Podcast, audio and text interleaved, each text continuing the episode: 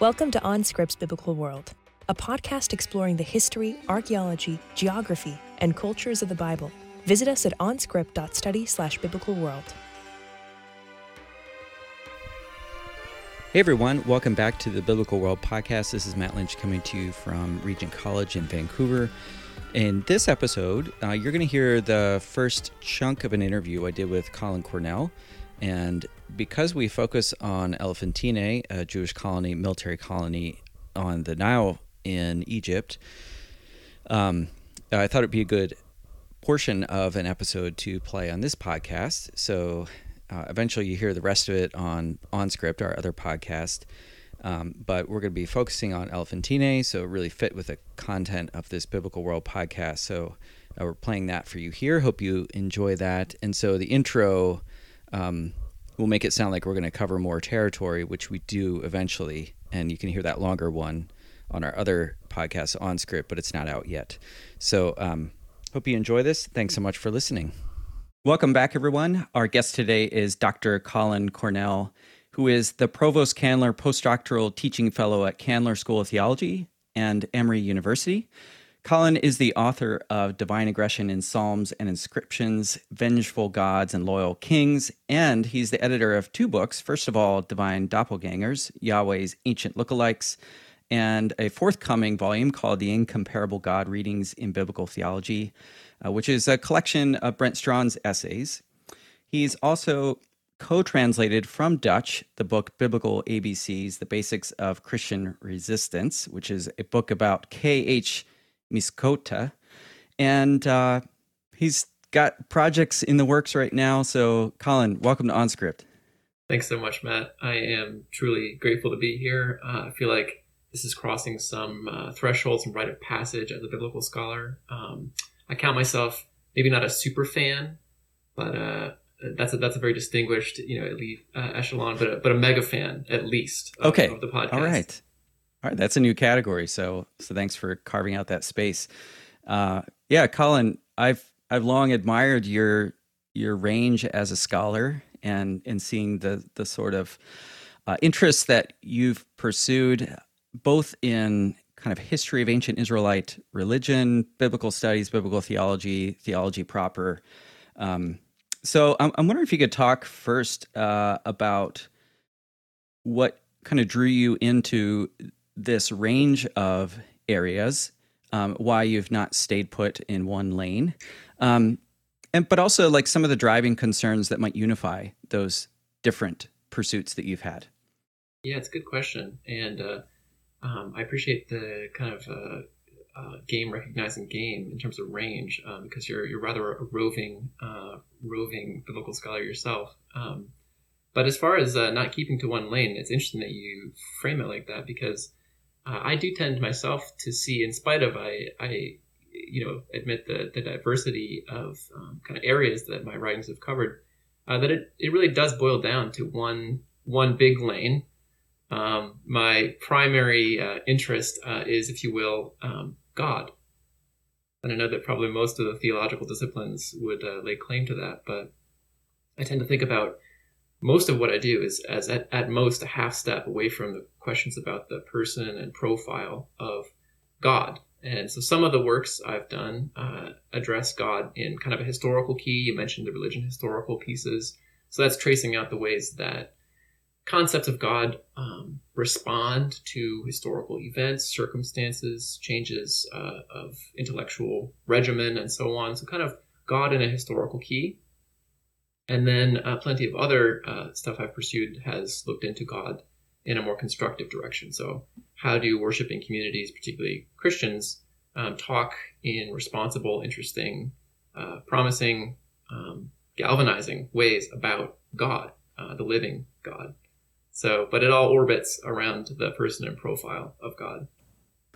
Yeah. So, I mean, you're you're describing one big lane there, um, but in some ways those are often at odds with one another. Doing so, like pursuing those questions of God in a historical key and in a constructive key. So, are there any models that you've had of people that have integrated those well that you're kind of looking to, or do you feel like you're flying solo? What's how do you position your relationship to other scholars who have pursued that endeavor. And and I know there's, you know, there's the theological interpretation of Scripture sort of pathway that some have tried to carve out. And I'm curious where you've positioned yourself in that sense. Yeah, uh, the question about about uh, precursors, precedents, mentors is a good and interesting one. I have at times felt as if I haven't had a, a go to off the shelf model for the kind of scholarship I want to do. Although I will say I was really fortunate to have as my doctoral advisor Brent Strawn, who is somebody who I think uh, moves between domains uh, within biblical studies well um, and kind of with rare uh, breadth. Um, so, uh, but you're right. There are. I didn't have many other examples of how to how to do that well, and so um, I think how I'm shuttling between these considerations about how concepts of God are embedded in their context, how they're how they are responsive to cultural linguistic kind of changes, um, and and how that in some way disciplines, interacts, chastens the kind of ways that we want to launch, you know, live claims about who God is in the world today, uh, is kind of still experimental for me. And I've tried out a number of different avenues along that um, way. And as far as your, your second part of your question about theological interpretation, I I've been a an avid follower and reader of works in that vein uh, really since it since the Journal uh, of Theological Interpretation launched, um, and I've occasionally contributed to uh, those kind of venues. Um, I think though, if I had to say something about how I locate myself relative to theological interpretation, it's as somebody who's been deeply appreciative uh, of some of the main players in that field, um, and also as somebody who is maybe still interested in the kind of revisionary potential of biblical theologizing. So I, I, do, at the end of the day, trust that uh, the kinds of findings that biblical scholars, uh, even ones working in critical and historical modes, uh, discern that they ultimately are convergent with the kind of deep core claims made by our Christian tradition. But I don't want to close that distance too quickly. And sometimes I'm a, li- I'm a little bit uh, uneasy um, with, with linking ourselves too directly back into past eras uh, of classic interpretation. The kind of moves that our, our forebears in faith have made are, are good and, and right, and we can learn much from them. I have, um, but not to repristinate not to sort of try to try to reprise them directly uh, in our own situation without at least some really thoughtful recalibration. Yeah. Um, so I, I want to start out by talking about your interest in Elephantine, and uh, for listeners who aren't familiar with what that is at all, I'm wondering if you could start out by just giving an introduction to what Elephantine is and some of its significance for uh, the history of uh, Judaism and um, you know thinking about Persian period literature and so on. Yeah, so um, Elephantine uh, became kind of a joke actually at the the seminary where I taught for three and a half years, uh, simply because I would uh, bring it up so much, and I could sort of leave a beat uh, in sermons given in the seminary chapel, um, start to segue towards you know there was this ancient Jewish community kind of leave a pause and the and, and students would be able to fill in the blank um, because uh, of how I brought up Elephantine. And I, I'm just going to go with just going to run uh, sin boldly with Elephantine. Um, maybe that's we'll say that's the reconstructed Koine pronunciation or, or some such. Um, yeah, uh, thank you. Um, but uh, anyway, so w- what is it? That is the name of an island in the Nile at the very southernmost border of both ancient and modern Egypt. And the reason it's of interest to folks like us is because there was a community, um, a garrison, uh, a military outpost. Um, I'm unclear myself exactly how directly everybody who was involved in the larger community of Aramaic speaking people there was kind of serving in the military uh, garrison. Uh, but at any rate, kind of a, a, military outpost, a fortress facing southwards, trying to uh, ward off incursions from Nubia, uh, but also um, probably more directly, honestly, to suppress revolts of the subject native Egyptians. Uh, so the time period, though, we're talking about is the fifth century, um, so 400s, a little bit into the 300s BCE. Uh, and again, the reason it's of interest to folks like us is because among the Aramaic speaking peoples who uh, populated the community, who served in the garrison, uh, were Jews or Judeans. You know, there's some dispute about the rectitude of, of that, you know, whichever nomenclature. But at any rate, folks who are worshiping the Lord, the biblical God, who uh, served the Lord in a temple there uh, that they had on the island, uh, and who um, you know are in other ways uh, sort of off the map of what we might expect of religiously observant um, Second Temple Jews. So that's the interest: is what what were they doing down there? Uh, and there's also sort of remarkable drama to do with the destruction of that temple that they had done there at the at the instigation of the local native Egyptians who resented um, the colonization of the of the Achaemenid Persian Empire, and the Jews were sort of the middlemen in that situation, um, the foot soldiers of the empire, uh, and so they were kind of caught up in the crossfire, as it were, the native Egyptians trying to throw off Persian rule, and the nearest people they can reach are the Judeans, so they can you know poison their well and knock down their temple, and so that's what they arranged to do. Yeah, I, I have a story about um, this island. I was back in 2011. I went with my uh, family and in-laws on a like Aswan to Luxor sort of Nile boat ride, and and we went by Elephantine, and I said to our guide, I said, "Hey, that's uh, I can't believe we're right here." And there was a Jewish colony there, and and he's like, "No, there wasn't." And I said, "Yeah, there was. There's there's you know papyrological evidence about them, and you know we we can actually read about this." He's like, "No, there wasn't. There was no Jewish community there." So I was like, "Okay, that's the official line." so it was a very odd thing. I don't I don't know what kind of politically was behind that or what, but it was a it was a very strange uh, encounter. So I, I we we proceeded past it. I did not get off, and I wish I had and been able to, you know, dig around in the dirt a bit. But anyway, that was my brush with uh, Elephantine.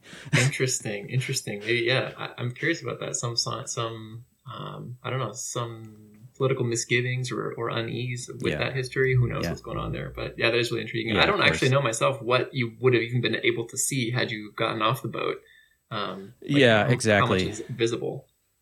Yeah, it's probably all overgrown. From my memory, I'm trying to think of like what I could even visibly see. I think it was just a lot of vegetation from what I remember, but it's a bit fuzzy. That was 11 years ago now. Um, so, what are the sources of our information about this Jewish colony? Yeah, uh, well, thankfully, uh, now um, scholars can access the pretty remarkable uh, multi-volume work uh, edited by Basil Porten and Adani, Ada Yardeni, uh, the textbook of Aramaic documents from ancient Egypt. Uh, and those are each arranged by genre, so you can look at letters, administrative documents, um, and so on. So that's a handy go-to and pretty comprehensive gazetteer, if you will, of Elephantine documents, Aramaic documents from Egypt, of which most are from, you know, they're mostly from the island. Um, yeah, available at your local Walmart, I'm sure. Exactly, exactly. Yeah. Um, yeah. Uh, and there are a couple other places one might look. Um, the Hermopolis letters. Uh, there's also been some re- recent and really interesting publications coming out of Berlin.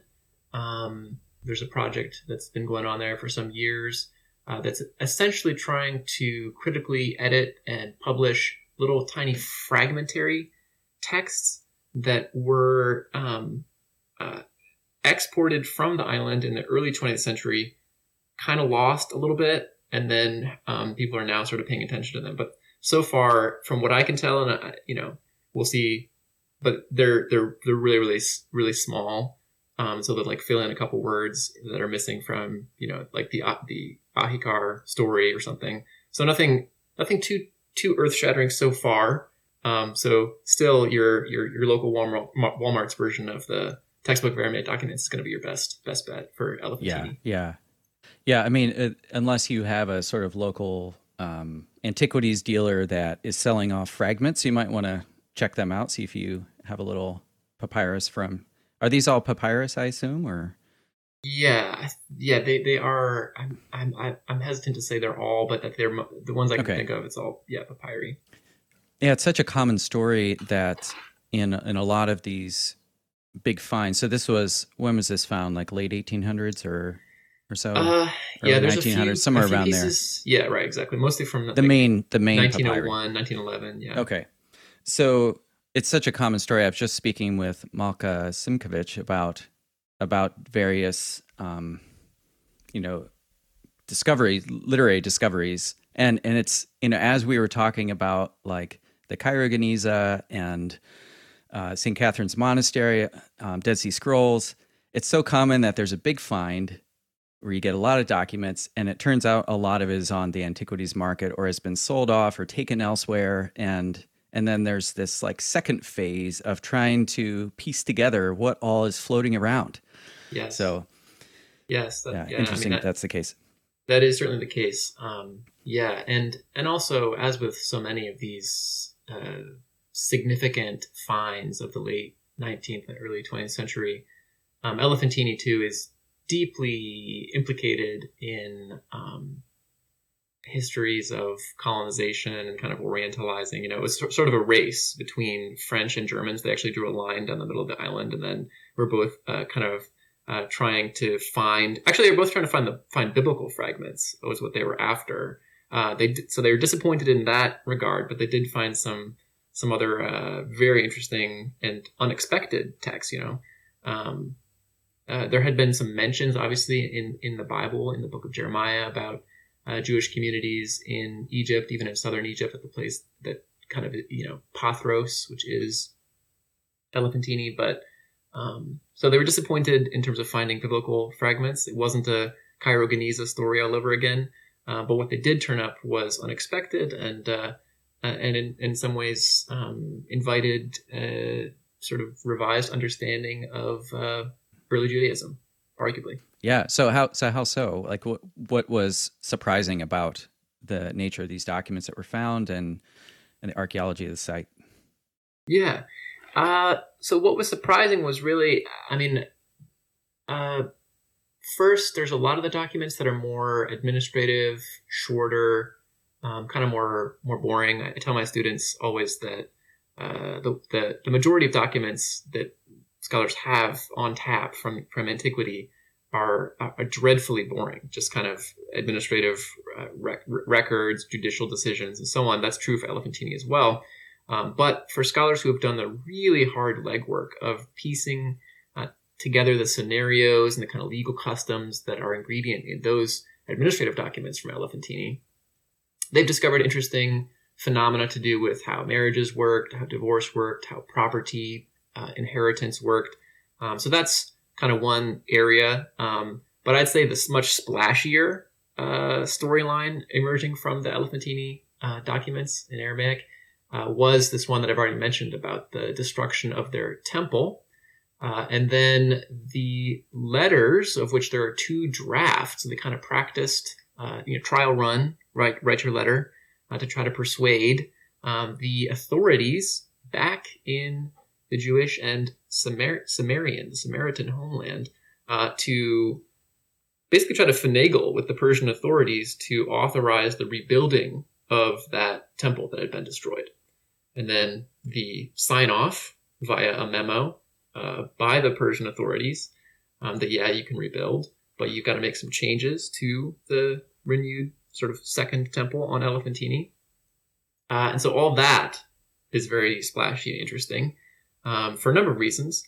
Uh, and I would say, sort of overall, why Elephantini is interesting or should be interesting um, is maybe maybe three reasons. I would say one, pedagogically, um, the way that I first try to intro any of this to students is just to, is just to say that this is a this is sort of a wrinkle. This is a, a sort of complication in our uh, map of early Judaism. That here we have a form of worship um, that we would not otherwise have inferred that you have um, Jewish people worshiping in their own temple, which is you know verboten according to Deuteronomy, Deuteronomistic and, and other kinds of cult centralization uh, kind of project. Um, they are also occasionally swearing by other deities, you know, taking oaths in a court setting by gods who are not the Lord, the biblical God. That's surprising. Um, when they take a some kind of a um, document that's co- uh, collecting donations uh, from the Jewish community, uh, they dedicate the, those monies um, to not just the Lord, but actually to three distinct entities. Um, so it could be cult statues, could be, you know, there's a lot of debate about it. But at any rate, odd and unexpected in terms of practice. So it's just a complication. It's a sort of a, and I think that that's helpful for students, especially folks who are who are kind of um, primed to expect that accounts one finds in, say, Ezra Nehemiah, Haggai, the kind of quote unquote post exilic materials is is just a, a sort of pristine and exhaustive rendition of what's happening within Judaism of that era. So at, at, at a minimum, pedagogically, what Elephantini does is to say, well, there's actually uh, more things twixt heaven and hell than your philosophy has dreamt of, or whatever that quote is from um, Hamlet, or what I don't know. Um, but at any rate, so that's pedagogically just kind of the wrinkle, it's complication.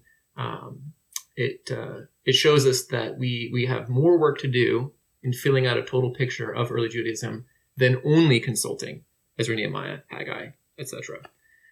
The other, so that's one. Two, um, and and thinking more kind of uh, uh, historically, so religion historically.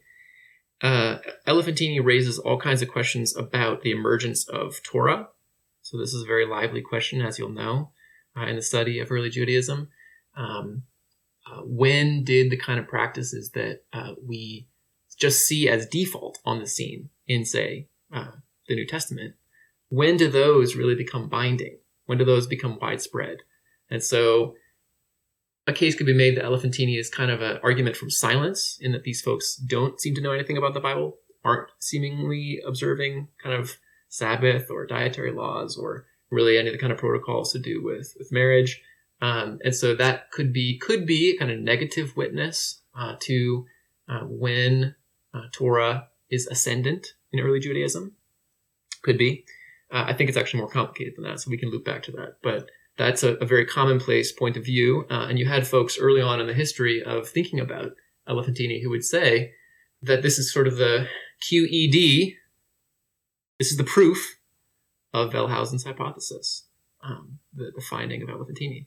So for religion historical work, it's provocative, it's interesting, it demands some kind of uh, explanation, uh, even to the extent of perhaps um, rebalancing how we how we see early Judaism. Um, there was a great article a while back uh, by my Norwegian Elephantini friend Gard Granerud. Uh, I'm not sure how to pronounce his last name, but anyway, great piece of work. His work in general is great.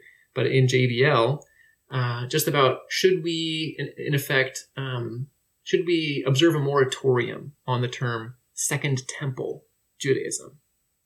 Because that whole outlook, in effect, is sort of a secularized paraphrase of the Bible itself um, that that really uh, orbits around the Second Temple uh, versus other forms of Ju- Judaism um, that have their own temple that aren't uh, don't sort of define themselves just vis-a-vis that that one temple in Jerusalem. And so he thinks Elephantine is a good uh, sort of counter. Counterbalance for just yeah, because you yeah you might have to talk about Second Temple's Judaism yeah, or something I mean, you, Judaisms yeah. or something along those lines. That's right. A bit more of a mouthful, not as easy it is to, yeah. to say. But you, you have the Samaritan Temple as yes. well. Yes, yes, that's uh, right. up north, and as we talked about at SBL, um, you know, possibly one in the Transjordan as well. Yeah. So that's just what we have record of. So Yes. if if if Jewish people in the Persian period have multiple temples, then at what point can we speak about second, second, third, fourth, fifth temple Judaism? right, right. That's right. Yeah.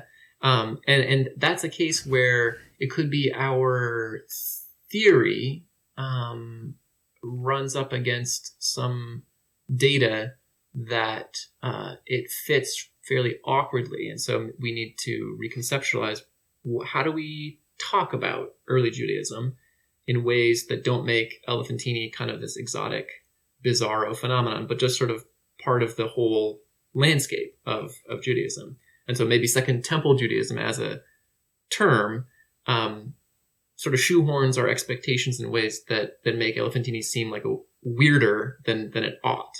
Um, mm, mm. So that's that's yeah, and then and then later the uh, the temple at Leontopolis, yeah, as well. I don't really know much about it. I just know that it's it's referenced, and I don't think there's is there any archaeological evidence from that one? Not that I no, I, well, I don't know about it. Not that I've yeah. read about. I've only read the kind of literary um, artifacts mm-hmm. around that yeah. that temple.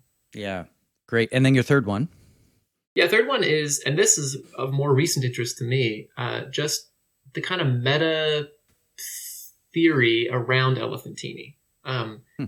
Which is why why is it so uh, engaging to scholars? What is it, and what does it mean that it was in in search of the Bible that Elephantini sort of grew to any kind of a you know became a scholarly point of conversation um, and how does it even now draw a lot of its energy a lot of its uh, foci from the bible proper and so it really is kind of a study in a parabiblical kind of sociology of knowledge type of type of thing um, and and in that way again i think uh, it uh, it it's an occasion for religion historians to really think through what they, what we are doing um, vis-a-vis the Bible.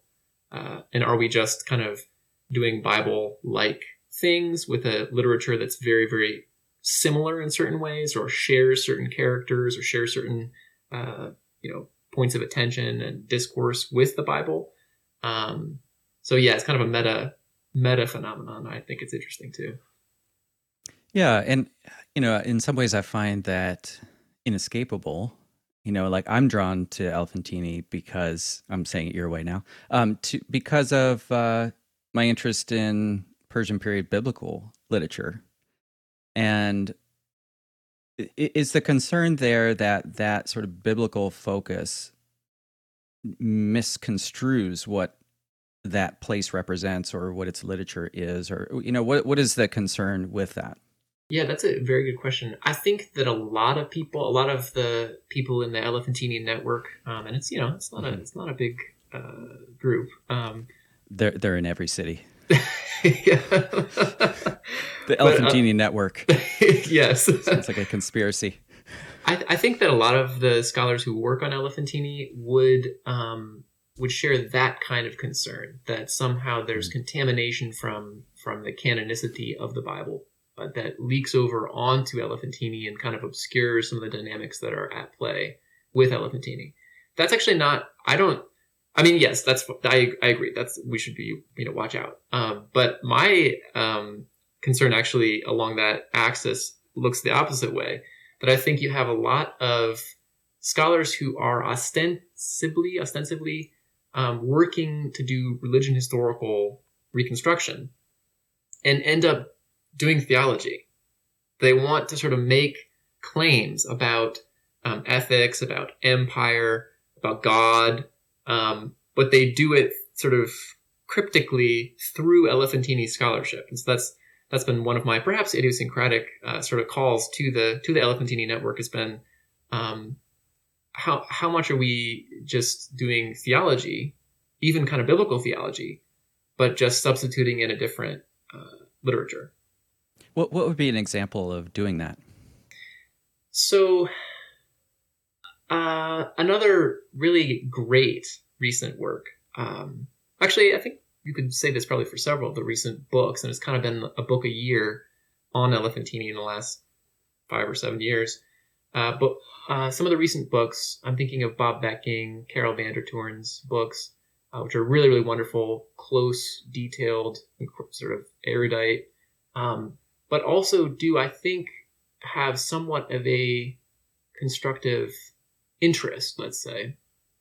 And that is, uh, especially in Bob Becking's case, um, he's thinking about multicultural societies. How can societies composed of various ethnic groups, various religious traditions, how can they cohabit successfully for the long term? And so he finds in Elephantine an example of a community that was multi-ethnic, that was, I don't know if multi-religious, multi-religious might be pretty anachronistic. I mean, multi-ethnic might be too. Uh, but at any rate, bringing diverse worship traditions into the same, you know, geographical space. Uh, and, but they lived, they coexisted for a century and a half or something. It was all pretty rosy there, wasn't it? yeah, it was under the shadow of the Persian Empire and as you know foot soldiers to suppress uh, Egyptian uh, sedition. Uh, but at any rate, he wants to find some kind of a positive lesson, I think, in Elephantine, in the Jew, in the coexistence of these different peoples. That and that's a constructive interest. That's trying to say we are also struggling to figure out how to live together uh, in modern societies. And so Elephantine maybe can help us, even though yeah, it's it's totally imperial. Elephantine yeah. was that is his Persian garrison, um, yeah. an occupying power. Yeah, that's, that's a helpful example. Um, just to go back to the temple for a moment, um, was this a temple to Yahweh, uh, or who, what do we know of the nature of this temple? Yeah, it, it, it was certainly a temple um, to the not necessarily the, the tetragrammaton, interestingly, but yeah. rather the uh, trito, tritogram, tritogrammaton. I'm not sure, but the but three letters. They they use three letters at Elephantine. Yeah. Um, Yahoo, Yahoo. I'm not sure how to pronounce it, but um, mm-hmm. but yes. Yeah, so it was the the biblical god, uh, seemingly, um, and um, potentially, like I say, with uh, some some other deities in the mix. Although that is not uh, that's not sort of how most Jewish writings refer in shorthand to the temple. It's always the temple of, of Yahoo. Um, but like I say, in the collection document, the donation list, uh, there are a couple other seemingly divine uh, beings uh, who receive donations from the Jewish community uh, for and, and with regard to the temple. So could be there were some other, you know, little a trio, um, a divine family, perhaps. I don't know. Um, but something not just Yahoo strictly seems seems mm. like probably the case. Yeah, or that was at least being invoked there. Yeah. And it's right up against is it was it right up against another temple as well, Egyptian temple? Yeah, good good uh good memory there. It is. It's actually I mean everything is sort of right up against each other uh, on the island. It's all really really packed together. In fact, um, in a recent edited volume that I had to review by edited by Margaretha Folmer, uh, there's some pretty great essays in there. One by the uh, really the kind of premier archaeologist of the site today, Cornelius von Pilgrim, and he talks about how the the houses were three, I think two or three stories tall, so really like packed packed in there, and packed in in order to accommodate the sudden influx of soldiers and their families, kind of the whole you know community that that comes along when you staff a military garrison. Um, but anyways, yeah, so super packed together, and that means that they were mm, probably like across the street, but really really close to the temple of Khnum, who is the millennial Egyptian god worshipped uh, in that place. Okay, yeah, um, and and what do you think happened to this Jewish colony once the Egyptians kind of took back over, took you know wrested control from the Persians. Did they flee south, north, scatter? What yeah. Do you think? What's your I, hypothesis? It's kind of unanswerable. I Bob Becking thinks that some of them probably fled south into Nubia. I think there's some evidence um, based on the latest letters from the site uh, that some folks just stuck around from the Jewish community and from the Aramean community that lived cheek by jowl with them. It was also very multi ethnic. So there were folks from Central Asia living there, folks from Anatolia, really from sort of all over, all over the place, but mostly Jews and Arameans. Um, and sometimes it's hard to discern which is which because Jews get called Arameans in some contexts and vice versa. So tricky, tricky business to try to figure out exactly who is who. Um, and because as is oftentimes the case if you study like Greek garrisons, um, that certain quarters of a city will keep the name of the ethnic group that lived there even after they're no longer there. It's kind of like we have a Chinatown, but no, but it's not necessarily like it's not just Chinese people who live there anymore. It's kind of the same thing, same type of situation where you'd have a community or have a garrison, have an actual military unit that's named after a specific ethnic group. Uh, but it's anybody's guess if if that's still the majority or even you know a plurality of the actual people who serve in that unit. Um, so tricky business trying to discern ethnicity in antiquity. Uh, but anyway, what happened to them? I think some of them stuck around, um, and uh, I, I uh, there's I, I would say continuity is probably with the the varied Levantine groups living in Hellenistic Egypt. Uh, so once the Persians have withdrawn, um, then we have uh, the Ptolemies taking over in the you know Hellenistic period, and there are still a lot of people from the Aegean living around in, in, Egyptian cities and still serving in military roles, being police, being administrators.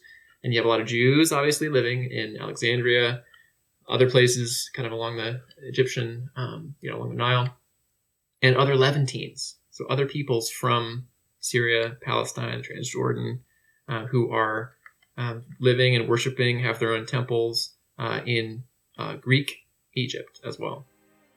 Hmm. Well, fascinating stuff from Elephantine. I hope you think so. You've been listening to OnScript's Biblical World podcast. If you enjoy this show, please show your support by giving us a rating on iTunes or wherever you listen. You can support the show by visiting onscript.study/donate. Until next time, keep digging.